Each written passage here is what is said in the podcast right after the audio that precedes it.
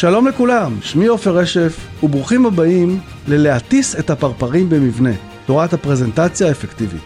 בפודקאסט הזה, מדי פרק, ניתן לכם כלים אפקטיביים להצליח בפרזנטציות ובהעברת מסרים במגוון תחומי העבודה והחיים. שלום לכם, ואני באמת נרגש לפתוח את הפרק הראשון בסדרה ארוכה של פרקים בפודקאסט שלנו, להטיס את הפרפרים במבנה, תורת הפרזנטציה האפקטיבית. וחשבתי שחלק מכם מכירים אותי, חלק לא, וחשבתי שנכון יהיה שבפרק הראשון אה, מי שלא מכיר יכיר ומי שמכיר יכיר יותר. ושאלתי את עצמי איך אני עושה את זה בצורה הכי טובה. במקרה, לפני כמה זמן התארחתי אצל אה, ורד, ורד אה, גרנדיר פרוכטמן, שהיא קולגה שלי, וראיינה אותי לפודקאסט שלה בנושא של פרזנטציה, ובאמת היא חיפשה את הסיפור שמאחורי התורה, ומאוד אהבתי את מה שיצא. ואהבתי איך שהיא מראיינת, ושאלתי את ורד אם היא מוכנה בפרק הראשון לראיין אותי, שזה ככה יותר מעניין, ואני מאוד שמח שהסכמת, ורד. ואת אה, כשלעצמך מנחת סדנאות, ועוסקת בייעוץ, ויש לך הרבה מאוד תחומים שאת עושה, ומודל יפה שאת עשית, וכותבת ספרים, ובכלל. אז לכבוד הוא לי, לכבוד הוא לי שאת תראייני אותי, ולעונג, ו... וזהו, ואת תחשפי אותה, אותי בפניהם. וואו, נהדר. טוב, אז... Uh... מאזינים יקרים וצופים יקרים, אה, אנחנו הולכים לעשות היכרות עם האיש והאגדה, עופר, ואני חושבת שהדרך הכי מעניינת אה, להכיר מישהו זה באמת להיכנס ככה אל תוך הסיפור האישי שלו. ולכן אנחנו כאן היום כדי אה, להיחשף לסיפור של עופר, ובעצם דרך הנרטיב והסיפור האישי נגלה לאיך הוא הגיע. אז שלום, עופר. אז קודם כל, הכי כיף להיות פה, וגם אני חושבת ששני אנשים ורבליים שנפגשים, וואו, זאת חגיגה. יש לי תחושה שאת ואני יכולים לדבר שעות. לגמרי. בלי הפסקה. לגמרי. טוב, אז אה, עופר, אנחנו פה כדי שהמאזינים שלך, וגם הצופים שלך, אה, יתחילו להכיר אותך. והסיפור שלך בעצם מסביר הרבה מאוד את המקומות שאתה נמצא בהם. אז אה, לפני הכל, בואו נתחיל בכלל במה עוסק הפודקאסט. אנחנו יודעים שהפודקאסט אה, עוסק בפרזנטציה, אבל בוא ככה תספר לנו קצת במה עוסק הפודקאסט ולמה בעצם חשוב לך לעסוק בנושאים האלה. בבקשה. אז תראי, פרזנטציה בעיניי זה כל פעם כשאתה מדבר בפני אדם אחד או יותר במטרה לשכנע, להשפיע ולהרשים. ויש אין סוף סיטואציות. זה יכול להיות מול קהל גדול, זה יכול להיות באחד על אחד, זה יכול להיות אה, משהו ארוך, זה יכול להיות משהו של כמה שניות, זה יכול להיות אה, אה, פרונטלי, זה יכול להיות וירטואלי, יכול להיות שרק שומעים אותך, יכול להיות שגם רואים אותך, עמידה, ישיבה, עם הזרים, בלי הזרים. אז יש המון המון תחומים של פרזנטציה. והפרזנטציה הקלאסית זה אדם מול קהל, אוקיי? זה נכון, אבל יש הרבה מאוד וריאציות ויש הרבה מאוד אלמנטים שבפרזנטציה הקלאסית באים לידי ביטוי בכל מיני פרמטרים. ולכן אני אה, כן החלטתי לקרוא לפודקאסט על בסיס הספר שלי, להטיס את הפרברים במבנה, שאנחנו גם נגיד מאיפה זה הגיע, השם הזה עוד מעט. אה, אבל כן בחרתי ללכת על כל הפריסה של הדברים, ולנסות ולראות איך זה בא לידי ביטוי אה, מול לקוחות, ואיך זה בא לידי ביטוי במנהיגות פנימה, ואיך זה בא לידי ביטוי ב... וריאציה של תקשורת בין אישית בכלל, ואיך זה בא לידי ביטוי במיומנויות אחרות, של רעיון טלוויזיוני ורעיון עבודה, ושאתה פוגש פגישה מקרית ובדיון ובכל מיני וריאציות. ולמעשה מה שאני מתכוון לעשות, ברוב הפרקים אני מראיין, פה ושם יראיינו אותי. הזמנתי אנשים, באמת, אני חושב, מאוד מיוחדים. ביום שישי, אה, תמיר גילת, שהכנתי אותו להרצות בטד. הסכים אה, לבוא, תמיר גילת, אה, פרק שלם איתו, אדם, אחד האנשים הכי מרשימים שראיתי בחיים שלי, על, על, על מה הביא אותו להרצות בטד ועל המסרים שלו, והוא אדם מדהים. אז באמת, להסתכל ואמרתי לעצמי, אני רוצה להזמין אנשים שעשו את זה. בכל מיני וריאציות, עשו את זה או חוו את זה, ושנלמד ביחד איך אנחנו לוקחים את התורה הזאת ומיישמים אותה. כי, כי אני מצאתי שהכלים בתורת הפרזנטציה בכלל ובכל נישה, הם משנה חיים. משנה חיים, זה משהו שעוזר לנו בצורה מטורפת, גם בעסקים, גם ברמה האישית. ורוב האנשים, יש להם הרבה הרבה מה, מה ללמוד בעניין הזה. הרבה מאוד מה ללמוד בעניין הזה. ולי יש הרבה מה ללמוד בעניין הזה, ולכן אני גם הזמנתי אנשים מיוחדים. ו- ו- ואני חושב שגם הפודקאסט הזה הוא בא מתוך איזשהו מקום של שליחות. את יודעת, אני... בגיל 18, כשהייתי בצופים, אני אמרתי לעצמי, אתה יודע, זה נשמע קצת יו, אולי יומרני, אבל אמרתי לעצמי, בשביל מה אנחנו פה? נכון, חיים, נתפרנס, אבל אני רוצה באמת לשפר את איכות החיים של אנשים בישראל. בישראל, לא מדבר על בעולם, בישראל, בנישה הקטנה שלי, ו... וזה מה שאני עושה כל חיי, אני בודק איך אני עושה את זה. עשיתי את זה בכל מיני וריאציות אגב, לא רק בתחום הזה, אבל בעיקר בתחום הזה. והפודקאסט זה עוד הזדמנות, כאילו זה עוד אפשרות שכמה שיותר אנשים ישמעו את הדברים ויקחו את הכלים, החיים שלהם ישתפרו. ואנחנו בעסקי העושר, שיהיו מאושרים. וואו, נהדר. טוב, אז קודם כל, באמת אה, פרזנטציה פוגשת אותנו בכל מקום. אני ככה, יש לי שפה משלי, ואני תמיד קוראת לזה להשמיע את הקול. ובסוף אנחנו משמיעים את הקול שלנו בכל מקום. אנחנו משמיעים את הקול שלנו בבית, אנחנו משמיעים את הקול שלנו במערכות יחסים, אנחנו משמיעים את הקול שלנו מול העולם, אנחנו אה, משמיעים, גם משמיעים את הקול שלנו ומותירים חותם. ולכן זה פוגש אותנו בהמון מקומות, ואין לי ספק שזה הולך להיות פודקאסט מרתק, כי זה פוגש אותנו בהמון מקומות. אז בואו באמת ננסה קצת להכיר אותך, עופר. אז דבר ראשון שהייתי רוצה לשאול זה באמת, עופר, באיזה בית גדלת? מי אתה? איך בית הגידול שלך בעצם אחראי על מי שאתה היום? הרי כשאנחנו מביטים אחורה על ציר הזמן, אנחנו מבינים שמי שאנחנו היום, אנחנו תוצר של בית הגידול שלנו. אז בואו נלך קצת אחורה, באיזה בית גדלת, על איזה ערכים גדלת, איך בית הגידול שלך אחראי על מי שאתה היום. תן לנו הצצה. אז אני חושב שיש שני בתי גידול מרכזיים. אחד זה הבית גידול של כולנו, זה הבית. אה, ואני גדלתי בבית אה, מאוד חם, עם הרבה מאוד אהבה, אה, מאוד ערכי. לא פוליטי, ערכי. במובן של יושר ו- ו- ומסירות ונתינה ו- ותקשורת גם. נכון שאימא הייתה יותר תקשורתית מאבא, אבל גם אבא, ו- ו- וזה בית גידול אחד שאני חושב שעיצב אותי בהרבה תחומים. אני חושב שיחד עם זאת, עם כל הכבוד להורים שלי, בית הגידול המרכזי היה תנועת הנוער, הצופים. אני למעשה בכיתה ט' הפכתי את זה לבית הראשי שלי, ועד י"ב, סוף י"ב, למעשה זה היה הבית הראשון. שם ביליתי, שם הייתי, שם התחנכתי, ואני חושב ששם עוצבתי.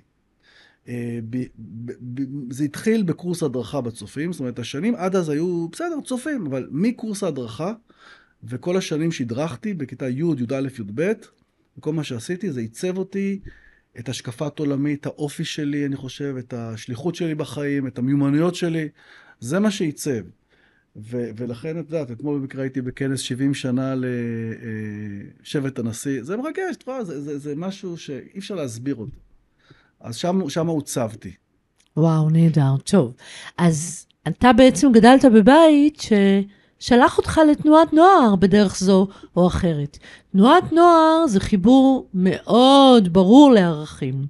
תספר איפה בתוך תנועת הנוער הייתה ההזדמנות הראשונה שבה למדת להשמיע את הקול שלך.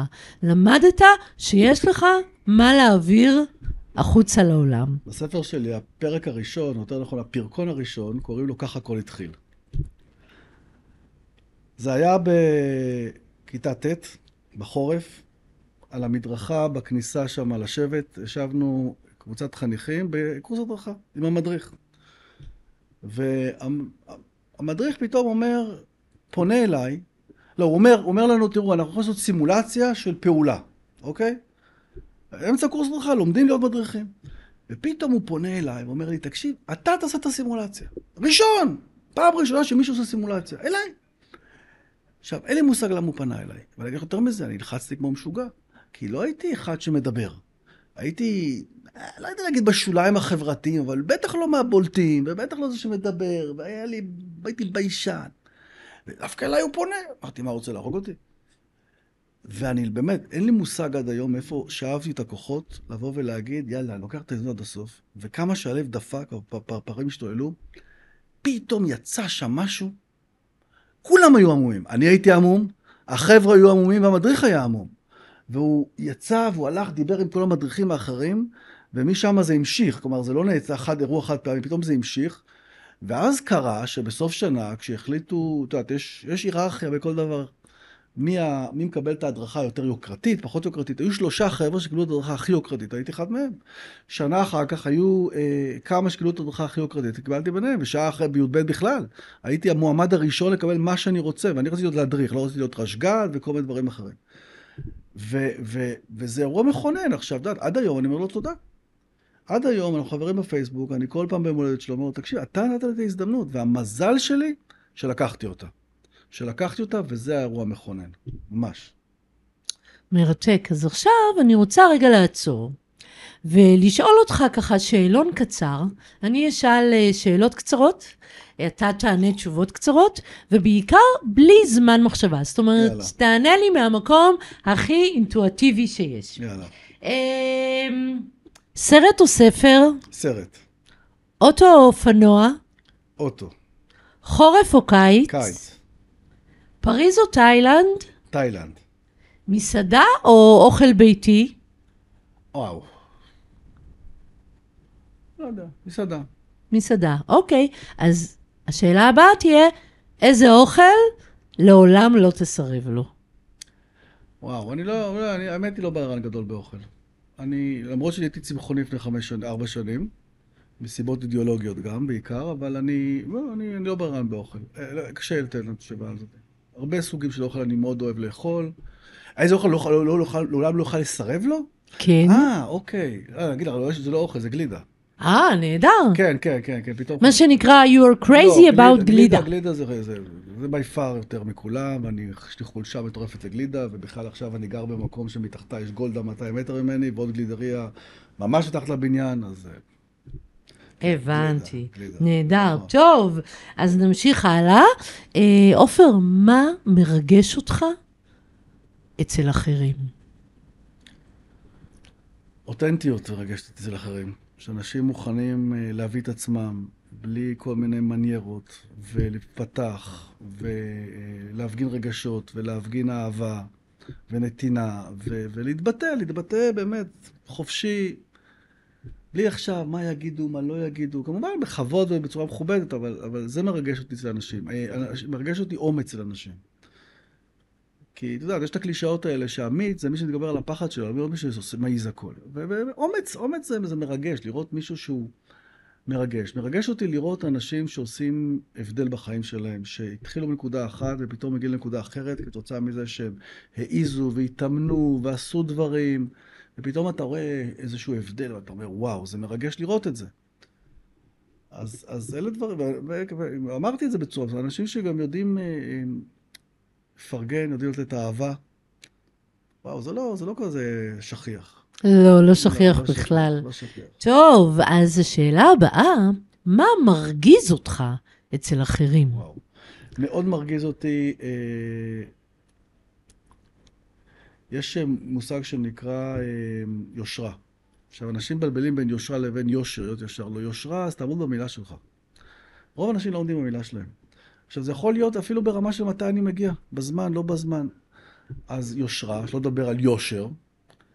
תראה, אני הייתי בפוליטיקה הרבה שנים, ואני עזבתי לפני 20 שנה, כי לא יכולתי לפתח אור של פיל, לא יכולתי לסבול את השקרים, את השחיתות, את המניפולציות, אני לא סובל את זה. את, ה, את, ה, את ההסתכלות על, על הקטן ו, ו, ו, וכל הסכינים בגב, לא יכול לסבול את זה, לא יכול לסבול את זה. ו, ו, והשמצות ושקרים, לא יכול לסבול את זה. ומי שמתנהג ככה, אני, אני לא יכול לסבול, אני יכול לסבול, אני יכול לקבל דעות אחרות משלי, זה ברור לי.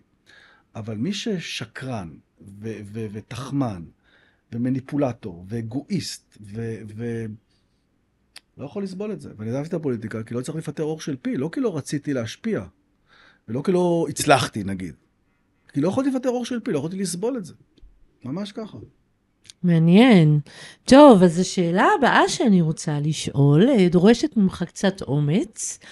האם יש משהו שתהיה מוכן לשתף את המאזינים בו, שלא בעצם יודעים עליך? אתה יודע, אנשים בדרך כלל רואים איזושהי תדמית, אתה בסך הכל good looking Thank guy, נראה. טוב, ככה משדר המון ביטחון, אבל בכולנו יש ככה את הצדדים שאחרים לא כל כך מכירים ולא כל כך יודעים. אז האם יש משהו אה, שתהיה מוכן לחלוק יחד עם הצופים, יחד עם המאזינים, שלא יודעים עליך. אני חושב, חושב על שני דברים. אחד, זה שאני אדם מאוד מאוד רגיש. יש לי תדמית קשוחה. חושבים שהייתי בצבא 20 שנה. הייתי בצבא חמש שנים. נכון שהייתי מ"פ חי"ר, אבל הייתי בצבא חמש שנים. זה לא ש... את יודעת, אבל משהו בסגנון תקשורת שלי משדר... תראי, יש לי הרבה ביטחון, אבל אין קשר בין ביטחון לרגישות. מצד אחד יש לי הרבה ביטחון, ואני משדר משהו נוקשה לפעמים. כאילו, בא, בא, בא, אני גם מדבר בצורה בטוחה, ואני גם מדבר במילים גדולות. מדהים, אחי, אחי, אני מדבר ככה, כי ככה אני חי, אני ככה חי, הכי יפה, הכי מדהים, השיר שאני הכי אוהב.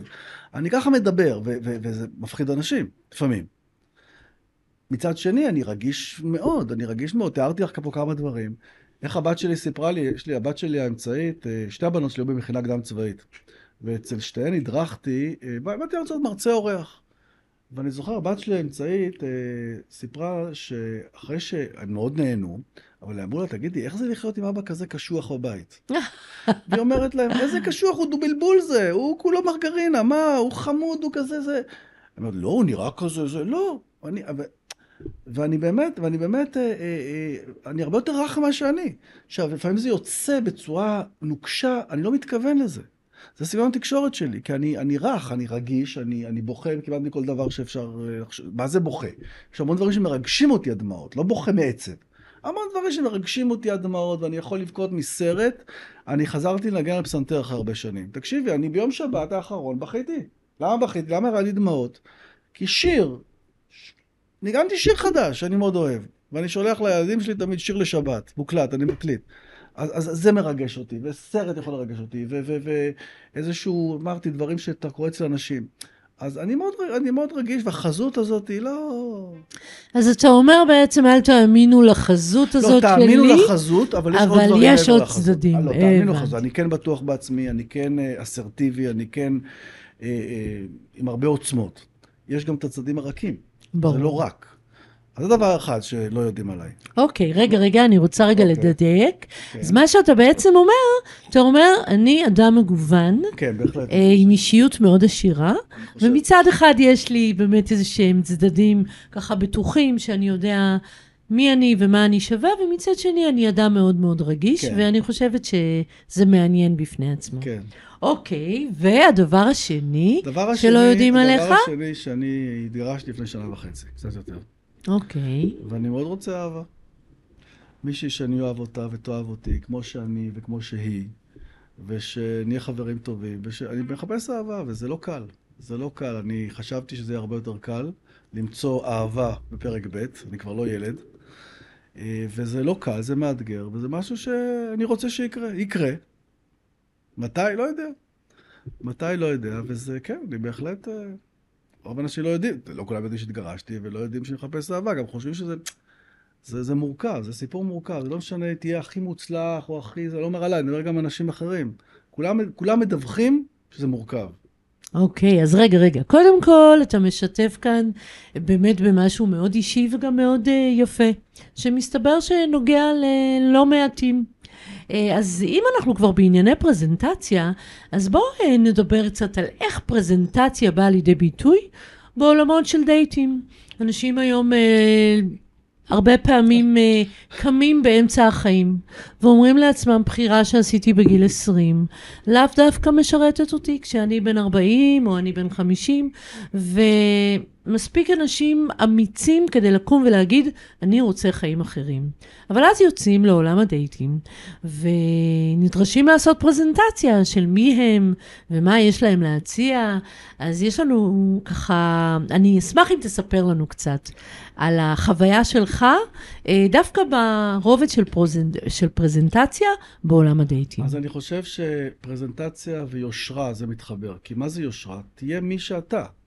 כי, כי זה יתגלה בסוף. עכשיו, אתה פוגש מישהו, קודם כל, מתחיל בדבר הכי בסיסי, הנראות. את יודעת, אתה, אנשים בעידן של היום, קודם כל מסתכלים על תמונה, זה יכול להיות בפייסבוק, אינסטגרם או אפליקציה. ואם אין קשר בין הדברים, אז מה עשינו בזה? עכשיו, אני, אני לא מבין את זה. כאילו מה, אתה, אתה מנסה לעבוד על מישהו? אז נגיד שהצלחת להשיג את הפגישה, כי שמת תמונות שלא משקפות אותך. Mm. אבל רואים את זה תוך שנייה. אז מה? אז אדם, אדם מסוים יקום, יקום ויגיד, הונאת אותי, אני הולך, ושמעתי על מקרים כאלה.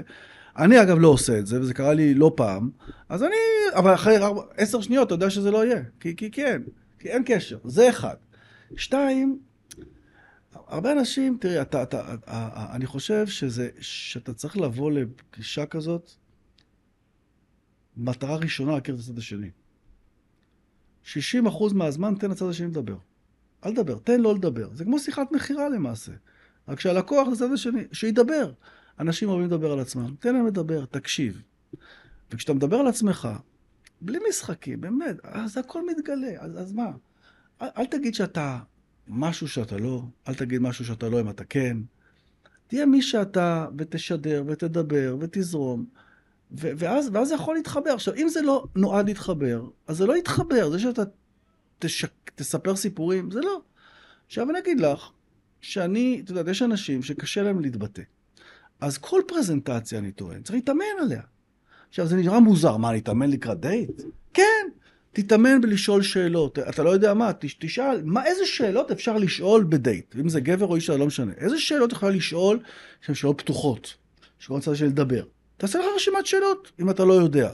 או תשאל את עצמך, מה אני רוצה להגיד על עצמי? ואם אתה חושב שאתה תדבר על עצמך ותתחיל לגמגם ולהסתכל לכל מיני מקומות, תתאמן, תתאמן, תתאמן, תרגל, דבר לקירות. ואם יש לך חבר טוב או חברה טובה או אחות או אח, דבר אליהם אחר כך, בשלב יותר מתקדם.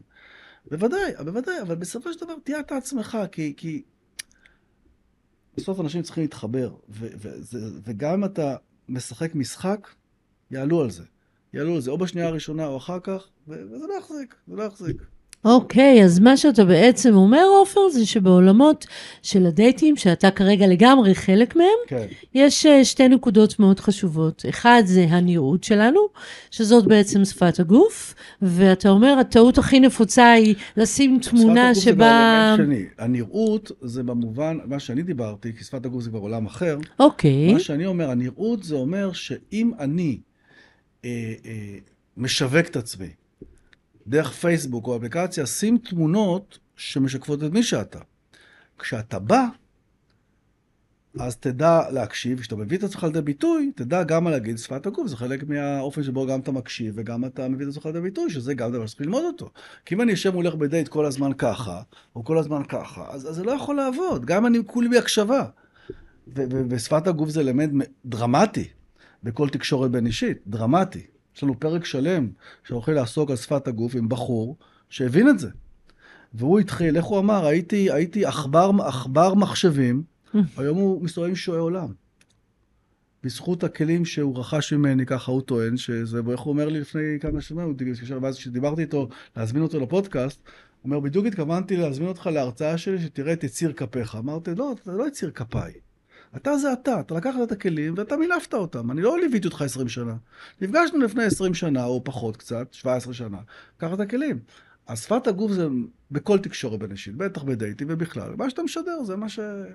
מה שקולטים. נפלא. אז דיברנו על נראות, אה, דיברנו על שפת גוף, ודיברנו גם על העברת מסרים, שזה פוגש אותנו בהרבה תחומים בחיים, אבל אתה עכשיו מכיר את זה חזק מעולמות הדייטים. כן. טוב, אז תודה לך על השיתוף הסופר כנה.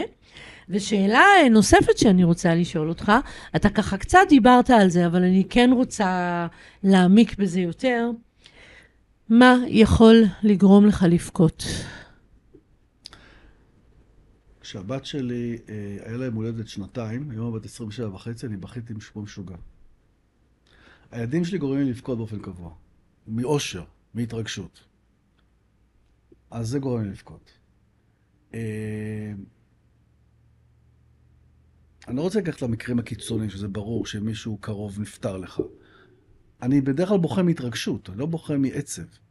אני יכול להגיד לך שאחד הדברים שאני אומר לאנשים, תרוצו ריצה מאוד ארוכה, או תרכבו על אופניים, תתחילו לבכות מאושר. אה, אני בוכה מאיזושהי, בסדנאות אני מוריד דמעות המון פעמים. לפעמים מישהו עושה סימולציה, אני מוריד דמעות. כשאנשים, הוא מסתכל עליי ככה, אני אומר לו, תקשיב, זה מרגש לראות אותך. מרגש לראות אותך, אני מוריד מזה דמעות. אני, אני... אה, מאיזשהו הישג יוצא דופן של אנשים או שלי, אני יורד דמעות. את יודעת, הייתה הדוגמה של השיר. מוזיקה גורמת לי להוריד דמעות. יש שירים, שירים, לא, לא, בכל מיני שפות אגב, בעברית, באנגלית ובספרדית, אפרופו, שאני שומע שירים בספרדית, שאומרים לי להוזיל דמעות, כי זה מרגש. אה, שנותנים לי מחמאה, ואתה מרגיש שזה בא מכל הלב, זה מרגש אותי. זה מרגש אותי, שנותנים לי מחמאה ככה, את יודעת, לא סתם, משהו באמת עמוק, זה מרגש. אוקיי, okay, אז מה שאתה בעצם אומר, כשפותחים אליי את הלב, אז גם הלב שלי נפתח. וואו, הלב, זה איזשהו, העיניים, אה, הכל. כן, מפגש עם הלב. טוב, נהדר, בסדר גמור. ושאלה אחרונה בתוך השאלון הזה, אה, זאת באמת אה, שאלה על איך אתה רואה את העתיד שלך. מה אתה רוצה להיות כשתהיה גדול? יותר ממה שאני עכשיו. באמת, אני חושב שמצאתי את הייעוד שלי בחיים, אני חושב שאני עושה את מה שאני טוב בו, מה שאני אוהב, אני בכלל לא חושב שאני עובד, אני לא מרגיש שאני עובד, אני מרגיש שמשלמים לי בשביל ליהנות. אז, אז אני רוצה לעשות יותר ממה שאני עושה היום. אה, להרצות יותר בכנסים, ל, ל, להגיע לקהלים גדולים יותר. אני, תראי, אני רוצה להרצות יותר בחו"ל, אני מדבר אנגלית כמעט ברמת שפת אם, להרצות יותר בחו"ל. ועוד משהו אני רוצה לעשות, אבל זה לא בגלל ש... זה, זה קשור לתופעה שקורית בארץ לפחות, עם הנהלות. יש עניין עם הנהלות, הם יודעים הכל. וזה משגע אותי, ואני מאוד רוצה לעבוד יותר עם הנהלות, כי הם לא יודעים הכל. ו- ו- וזה הכל מתחיל מלמעלה. מה קורה בהרבה מאוד ארגונים? מתחילים בדרג ביניים. אומרים, הם, צריך ללמד אותם, דרג ביניים, עתודה ניהולית, מנהלים זה. מה עם ההנהלה? לא. ההנהלה לא צריכה. למה לא צריכים? כי הם לא יודעים. הם לא יודעים. ואני אגיד לך יותר מזה, הרבה פעמים, בגלל שאתה ותיק, אתה עושה כבר אותם טעויות שנים. עכשיו, למה כל כך חשוב שהדרג הכי בכיר יעשה את הדברים הכי טוב? גם לתת דוגמה אישית וגם לחנוך. הרי אנשים כמונו באים לארגון, אנחנו באים והולכים. מי המנטור המרכזי שם? זה המנהלים. אבל אם המנהלים לא יודעים לתת דוגמה אישית, כי הם לא מבצעים את המדיניות כמו שצריך, והם לא יודעים לחנוך את האנשים שלהם, מה עשינו בזה? ואני, החלום שלי זה שיותר הנהלות יבינו את זה ויזמינו אותי בתחומים שלי ובתחומים אחרים אחרים, וירצו לרכוש את הכלים האלה. אה, בתחום התקשורת. ואת יודעת כמה פעמים אני שומע, כמה פעמים אני שומע שאנשים אומרים לי, אה, תשמע, אבל מה, אבל, אבל, אבל, אבל המנהלים שלו עושים בדיוק הפוך. את יודעת, יש אדם שאני מאוד מעריך אותו, קוראים לו אבי ברגר. אבי ברגר התפרסם כי הוא היה סמ... מנכ"ל משרד התקשורת, שראש הממשלה בנימין נתניהו הדיח אותו ושם את, אה, את הזה, בזמנו. אבי ברגר היה סמנכ"ל פרטנר, בזמנו בתקופת פארקר בשיאה. ואני זוכר שיום אחד הוא מזמין אותי, ואני בא לפגישה, הוא אומר לי, תקשיב, פרטנר, חברה לא טובה, לא מצליחה. אמרתי לו, מה אתה מדבר? אתם החברה הכי הכי יוקרתית בארץ, הכי מצליחה. מה? הוא אומר לי, אתה יודע כמה כסף אנחנו מבזבזים פה? אתה יודע מה הולך פה? אמרתי לו, על מה אתה מדבר? הוא אומר, כל תהליכי קבלת ההחלטות, כל הדיונים לא אפקטיביים, אתה לא מבין מה אנשים רוצים, ומה הם אומרים, ומה פה ומה שם. אמרתי לו, מה אתה רוצה? הוא אומר, אני רוצה שאנשים יבואו לדיון, או, או להעביר איזשהו נושא בשביל שנוכל לקבל החלטה, יגידו את זה, יעשו את זה, כל מיני דברים. אמרתי תקשיב, אתה נותן לי את הסילבוס של הסדנה? טוב. אמר לי, בואו ננסה שתיים, שלוש, נראה מה קורה. אגב, זה היה אחר כך עשרות. אבל מה הדבר המדהים? שבפגישה הרביעית או חמישית, אחרי הסדנה הרביעית או חמישית, אני פוגש אותו במקרה בחדר האוכל. ואז הוא אומר לי, תקשיב, רואים כבר הבדל, רואים כבר הבדל, ואנחנו ממשיכים ומרחיבים. כשרוב הסדנאות היו לאנשים שעושים, מעבירים מסרים, בתוך הארגון, לאו דווקא החוצה. אמרתי לו, תקשיב, אבי, יש רק עניין אחד, כדאי שתדע. אתה יודע מה הדבר שבכל הסדנאות אמרו לי עד היום? איפה המנהלים?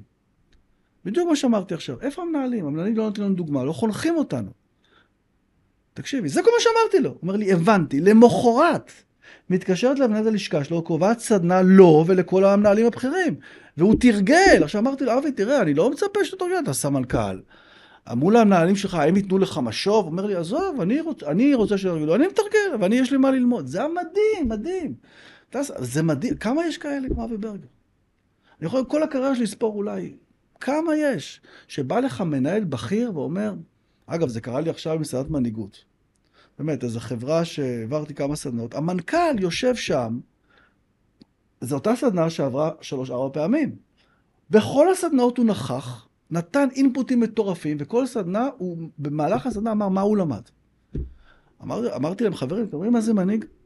מנהיג זה אחד שמבין שלא מונופול השכל, הוא מוכן ללמוד, והוא גם אומר לכם מה הוא למד, ואומר לכם את האני מאמין שלו, ותראו איזה אני מאמין. אמרתי, חבר'ה, תקשיבו, אני מהחברה הזאת שקט ורגוע. כמה יש כאלה? ולצערי לא פוגש הרבה כאלה. אגב, שאלתי מה מרגש אותי וזה. כשאני רואה אחד כזה, זה מרגש, אבל כמה יש כאלה? והחלום שלי, שיהיו יותר הנהלות ויותר מנהלים בכירים שיבינו את זה. וילמדו ממי שצריך ללמוד מה שצריך ללמוד. הבנתי, וואו, מעניין.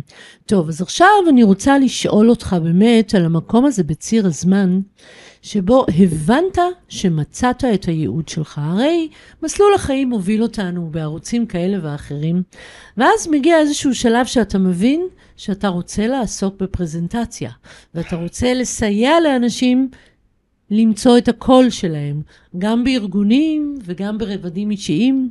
אז ספר קצת על המקום אני, הזה. תראה, קודם כל, מה שאנשים עוד דבר לא יודעים, שההרצאה הראשונה שהתפרנסתי ממנה הייתה על המסע של דרום אמריקה. זה לא היה הייעוד שלי אז, אבל כשאני הייתי בדרום אמריקה אחרי השנה, אבי נתן לי את העצה להצטלם שיקופיות.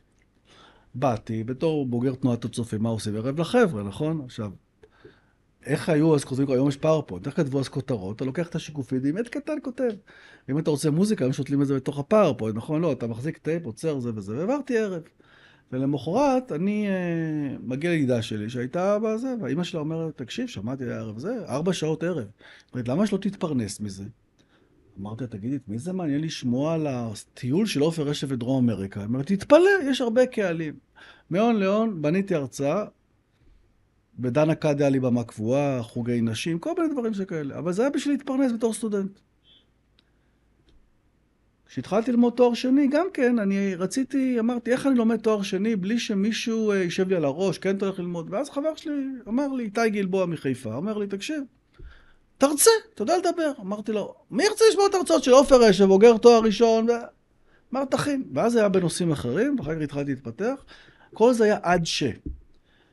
למה עד ש? כי אני בגיל 18 אמרתי לעצמי, אני רוצה לשפר את איכות החיים במדינת ישראל, נכון? ואני בגיל 18 כבר חשבתי שהדרך הכי נכונה זה דרך הפוליטיקה. כי הפוליטיקאים הכי משפיעים על, על העתיד שלנו. ואז כל הנושא של ההרצאות היה עד ש. ו, וזה המשיך ככה עד שבסוף 80, 98 נבחרתי להיות סגן ראש עיר בעיריית ראש העין. והייתי קדנציה שלמה סגן ראש עיר. ואז הגעתי למסקנה שאני לא מתאים לזה, אני לא יכול, לא יכול לעמוד ב, בלחץ הנפשי במובן של הגועל נפש והאור של פיל. והיה משבר זהות בכמה ימים, לא הרבה זמן. כי אני אומר לעצמי, אוקיי, אז מה הייעוד שלך עכשיו? ואז הבנתי, הייעוד לא השתנה, הטכניקה השתנתה. אוקיי. כלומר, אם עד עכשיו ההרצאות, סדנאות, אגב, גם כשהייתי סגן ראש עיר, המשכתי לעשות את זה, כי לצערי יש לי בעיה בגב, והורידו לי פרופיל. אחרי כמה שנים שהייתי מ"פ חי"ר גם במילואים, ולשמחתי הרבה, שיבצו אותי כמדריך הכשרות סגלים בחיל חינוך, ולא כמ"פ שמירות. אז שמרתי על כושר. ואז אמרתי לעצמי, אוקיי, אז מה הייעוד עכשיו? אז אמרתי, הייעוד לא השתנה, הטכניקה השתנתה. אם חשבתי שזה דרך הפוליטיקה, זה לא דרך הפוליטיקה. מה שאני עושה, זה, הייעוד יישאר. הייעוד לשפר את איכות החיים של האנשים במדינת ישראל נשאר, רק שאם קודם ההרצאות, סדנות, כל מה שעשיתי היה עד ש... עכשיו זה הסיפור. ואז חזרתי והמשכתי לעשות את זה בכל, הכוח. עכשיו, ואז, ואז הבנתי שבעצם זה הייעוד שלי, שוב, הייעוד שלי זה לא להעביר סדנות והרצאות. זה הטכניקה שאני עושה את זה. שאני חושב שאני, אני חושב שאני במיטבי מול קהל. באמת, אני חושב שמול קהל יוצאים לי דברים שלא יוצאים לשום מקום. או, או יוצאים הרבה יותר חזק, או הרבה יותר מגוון, כן, ממה שיוצא בסיטואציה אחרת. אז הייעוד שלי, אני איך אמרתי, אני בעסקי העושר. אני רוצה שתושבי מדינת ישראל יהיו מאושרים. ואיכות החיים שלהם תהיה הכי גבוהה שאפשר. הטכניקה שאני מביא אותה זה באמצעות הסדנאות, ההרצאות, הקורסים, הספרים, כל מה שאני מעביר, ואיך אמרת, להשמיע את הקול שלך, אני משמיע את הקול שלי בכל מיני צורות. אה, כדי לשפר את איכות החיים שלהם. זה הייעוד שלי, זה מה שאני עושה, זה כנראה שאני עושה עד uh, סוף ימיי. ו... וואו, נהדר. אז בוא רגע נדייק את הקשר בין עושר לפרזנטציה. אז מה שבעצם אתה אומר, אני מלמד אנשים פרזנטציה, להיות מדויקים יותר, להשמיע את קולם. איך זה בעצם מתקשר לאושר בתפיסת העולם שלך? אגיד, ברגע שאדם, אתה מצליח להשיג את המטרות שלך, גם של הפרזנטציה או האירוע הספציפי וגם באמצעות זה בכלל, אתה יותר מאושר. ברגע שאתה ממצב את עצמך במקום יותר גבוה, יותר מאושר, אתה זוכה ליותר הערכה, אתה יותר מאושר. ברגע שבזכות הדברים האלה אתה חוסך שנים בתהליכי קידום, אתה יותר מאושר. ברגע שאתה אה, אה, מרוויח יותר כסף כתוצאה מזה, אתה יותר מאושר. אתה מצליח בתפקיד שלך, אתה יותר מאושר. וברגע שאתה באמת משמיע את הקול שלך, כי כל אחד רוצה להשמיע את הקול שלך ולהשפיע על אחרים, אתה יותר מאושר. ולכן אני אומר, הכלים האלה, אנחנו מפיקים הרבה מאוד סוגים של תועלת כתוצאה מהשימוש הנכון בהם, וזה מביא לאושר. לגמרי. שביעות רצון, משמעות, לגמרי.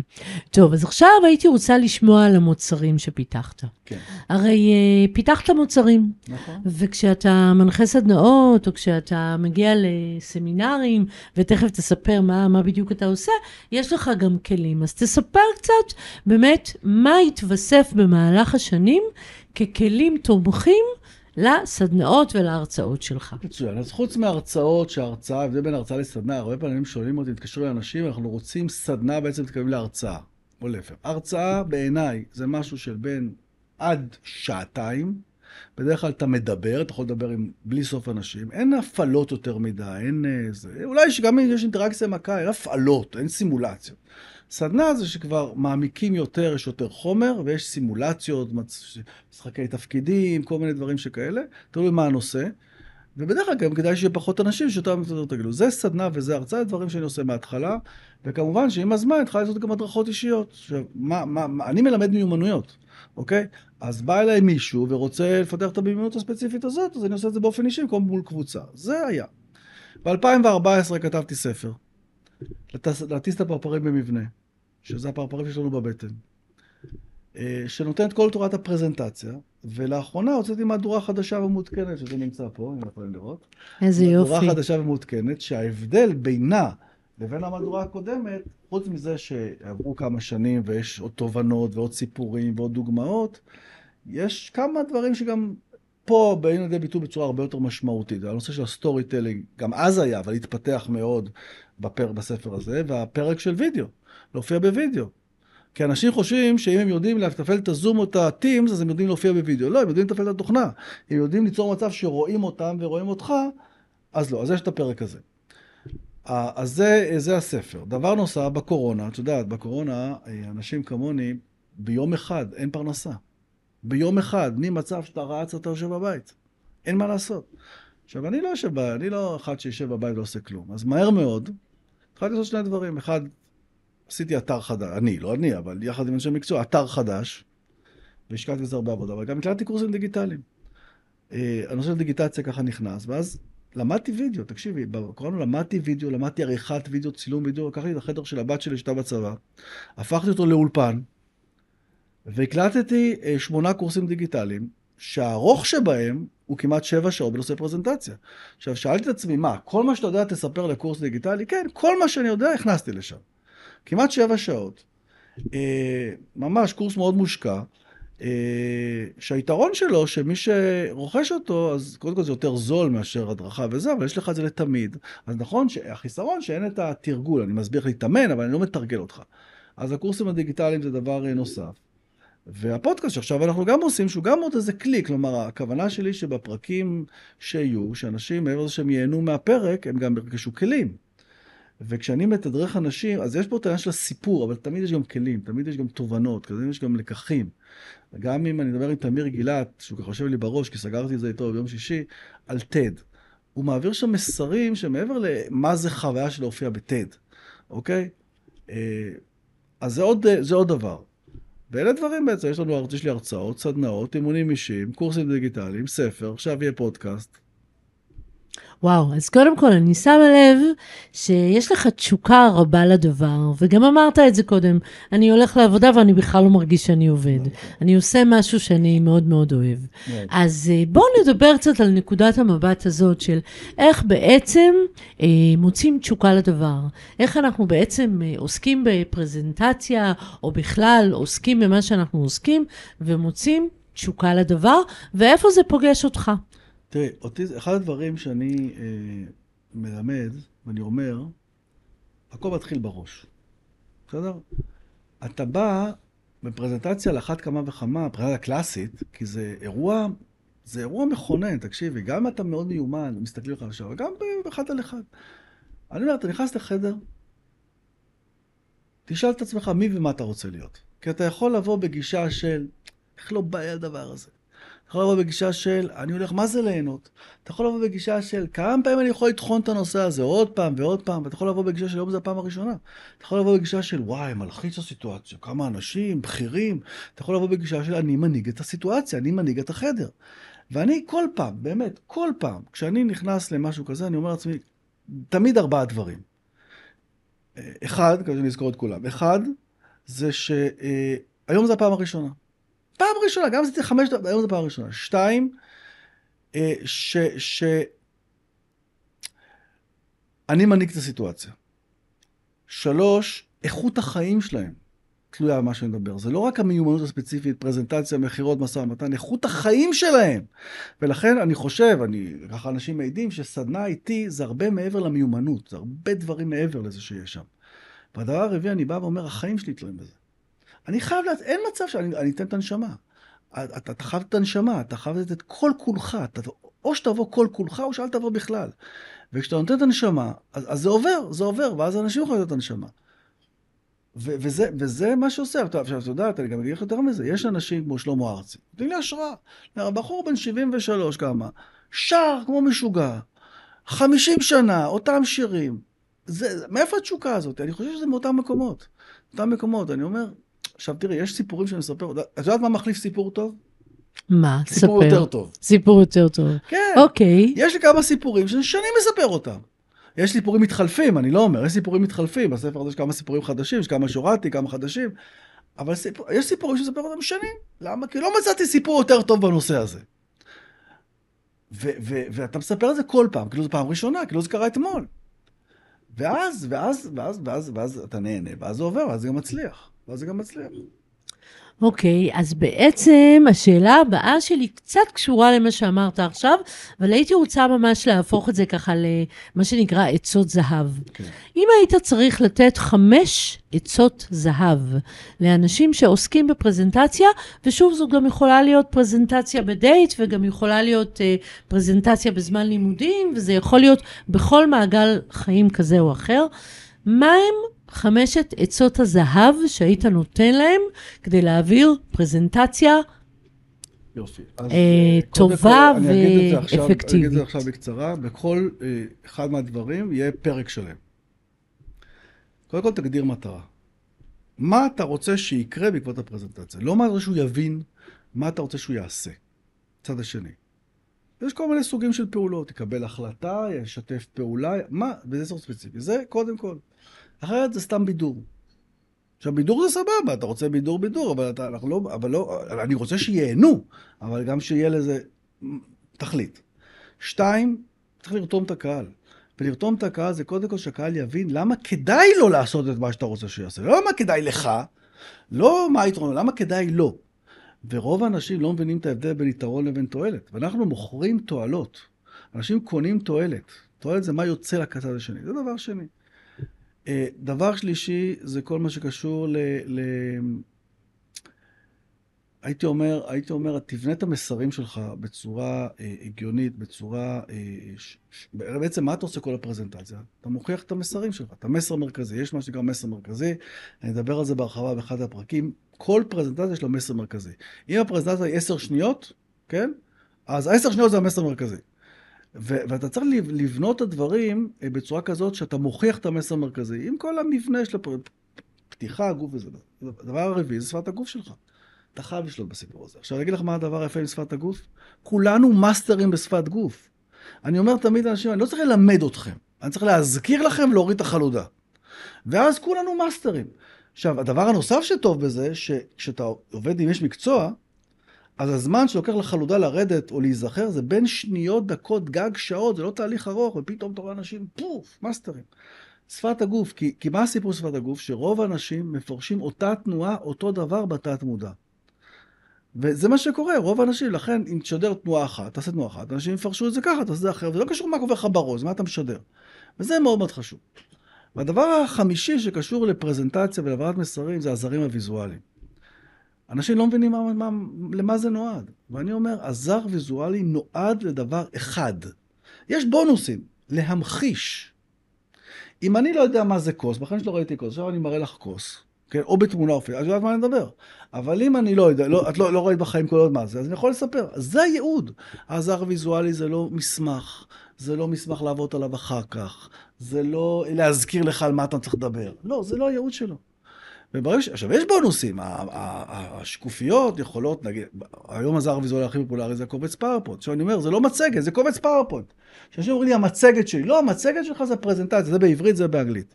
אגב, למה אני משתמש במילה פרזנטציה? כשהייתי אומר פרזנטציה, אה, אתה, אז זה קורס, קורס PowerPoint? לא, זה לא קורס PowerPoint. ה PowerPoint זה קובץ, זה תוכנה, וזה עזר ויזואלי בלבד. ואם אני בונה אותו לא נכון, הוא הורג אותי.